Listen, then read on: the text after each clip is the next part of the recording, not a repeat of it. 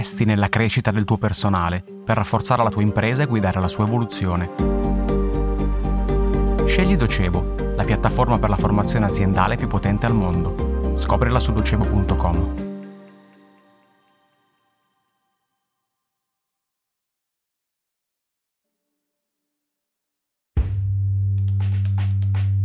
Un uomo vestito di nero mette un piede davanti all'altro e avanza di un passo l'estate del 1974.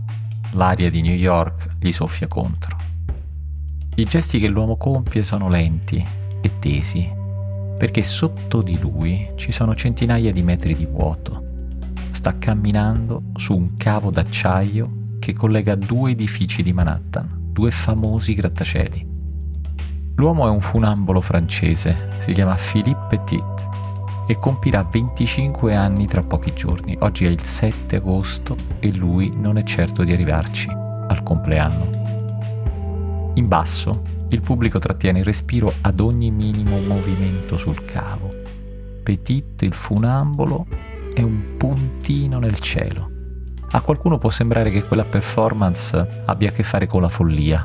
Solo un pazzo si metterebbe in una situazione simile solo uno squilibrato, un uomo fuori controllo. In realtà i passi del funambolo sospesi su Manhattan sono una lezione di controllo e di equilibrio. Petit avanza, è una traversata dell'aria la sua, un assalto al cielo. Qualcuno può pensare che a sospingerlo sia un richiamo sinistro, una sirena nera come la tuta che indossa, ma a chiamarlo sul cavo non è stata la morte. La tensione del funambolo è quella di chi sta percorrendo lo spazio e il tempo. Non solo affronta le leggi fisiche, ma ne determina di nuove, resiste, si spinge ai limiti e oltre.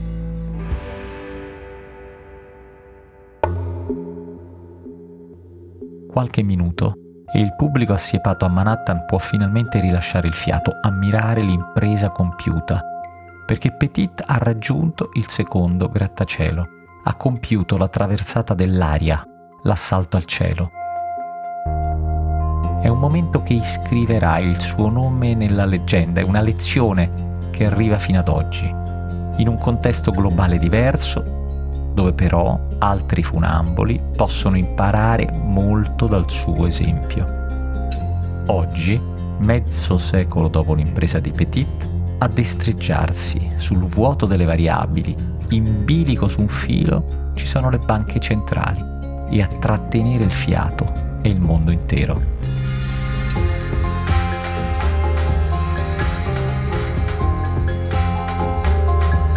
Sono Guido Brera e questo è Black Box, la scatola nera della finanza, un podcast prodotto da Cora Media e sponsorizzato da Docebo.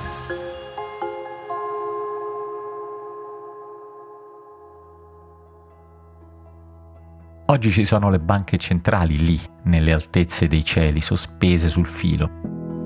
Non c'è Petit e non ci sono i grattacieli, ma valgono gli stessi principi di quella traversata di 50 anni fa.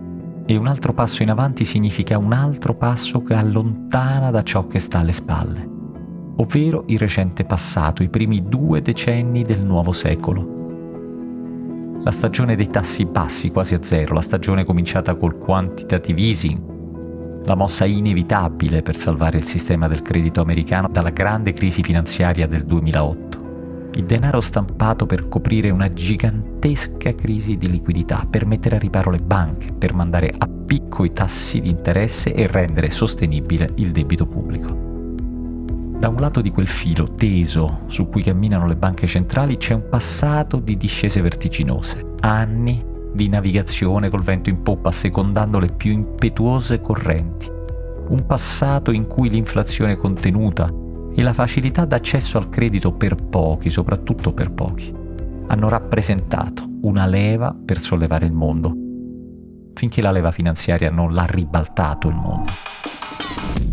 Ma non sono stati questi gli unici effetti, perché con i tassi così bassi gli stati che si erano indebitati per salvare le proprie banche hanno potuto offrire garanzie sulla sostenibilità dei loro debiti.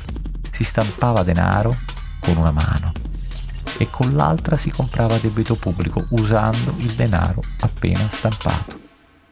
Intanto l'economia reale credeva che una ripartenza fosse alle porte, ma era un'illusione, un trucco.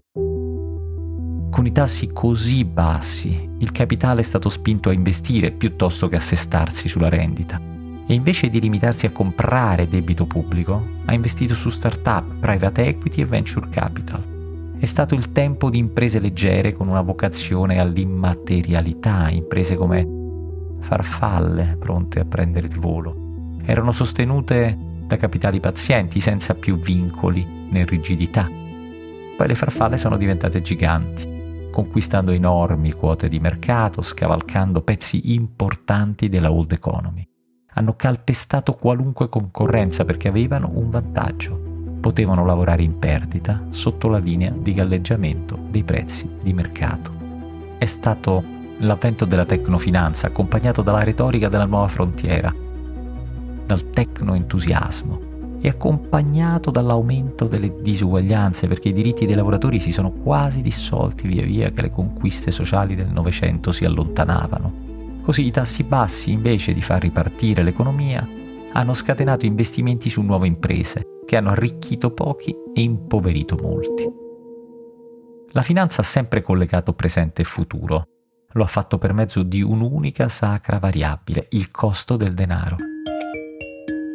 Se i tassi raggiungono lo zero, presente e futuro coincidono e l'immaginazione dei visionari diventa realtà, i sogni diventano tangibili ed è grazie a questi sogni che abbiamo ottenuto grandi conquiste tecnologiche nei campi della medicina, della robotica, dell'intelligenza artificiale e dell'esplorazione spaziale. Al tempo stesso, i tassi bassi sono la scarica elettrica che ha animato i nuovi Frankenstein, perché la tecnofinanza è un mostro che divora tutto il costo della vita aumenta per i beni essenziali, la salute, la casa, l'istruzione. Invece gli altri prezzi scendono, trascinando al ribasso la domanda interna, che è la base più sana dell'inflazione. Dall'altro lato del filo c'è il presente. Sospeso su mutui variabili e indebitamenti a tassi troppo alti, indebitate sono le aziende dopo anni difficili, e indebitati sono gli stati. Per esempio quest'anno il governo degli Stati Uniti ha pagato 701 miliardi di dollari di interessi netti, un terzo in più rispetto all'anno precedente. I tassi di interesse medi sul debito federale sono saliti dall'1,5, il 2 del 2022 fino al 3, 4, 5% di oggi. È ferma la pompa deflattiva che raffreddava i prezzi. Sono fermi, e già da anni, da troppi anni, i salari reali, che ora puntano ad adeguarsi verso l'alto. L'onshoring, che riporta la produzione nei paesi con un passato di forti importazioni, ha fatto crollare l'export alla Cina. Insomma, è una tenaglia. E all'orizzonte c'è un'inflazione strutturale destinata a salire. Questo non è necessariamente un male. L'inflazione è un mezzo un mezzo potente per abbassare i debiti, ma deve essere accompagnata dalla crescita in modo da ridurre il rapporto tra debito pubblico e PIL. Così come il debito può anche essere buono, può gettare un ponte sul futuro, ma per farlo deve basarsi su investimenti sani.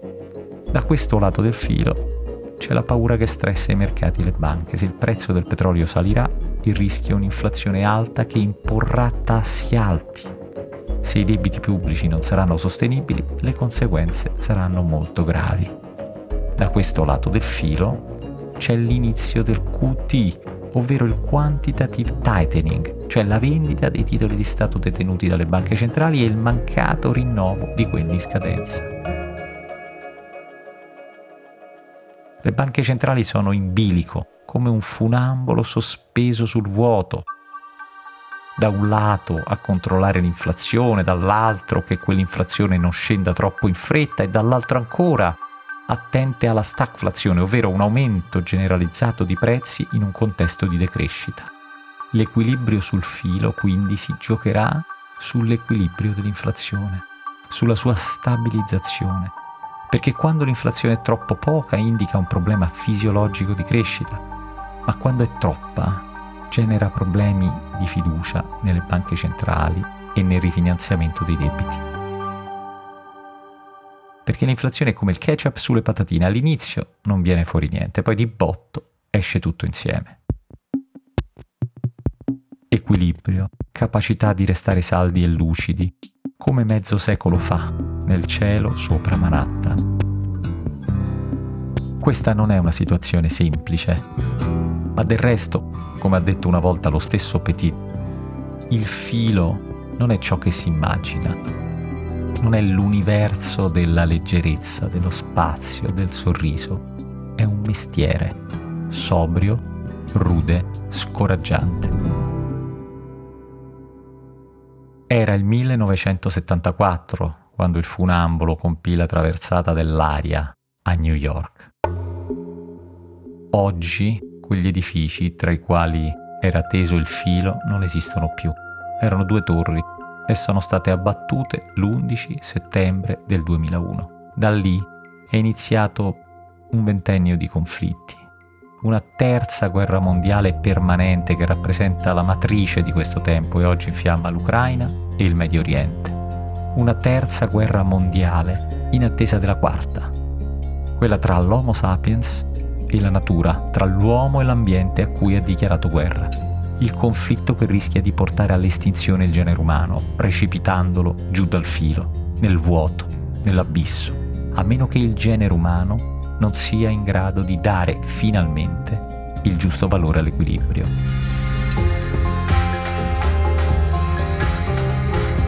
Black Box è un podcast di Cora News, prodotto da Cora Media e sponsorizzato da Docebo Scritto da Guido Brera con i Diavoli, la cura editoriale di Francesca Milano, la sigla e il sound design sono di Luca Micheli, la post-produzione e il montaggio sono di Luca Micheli e Mattia Liciotti. Il producer è Alex Peverengo.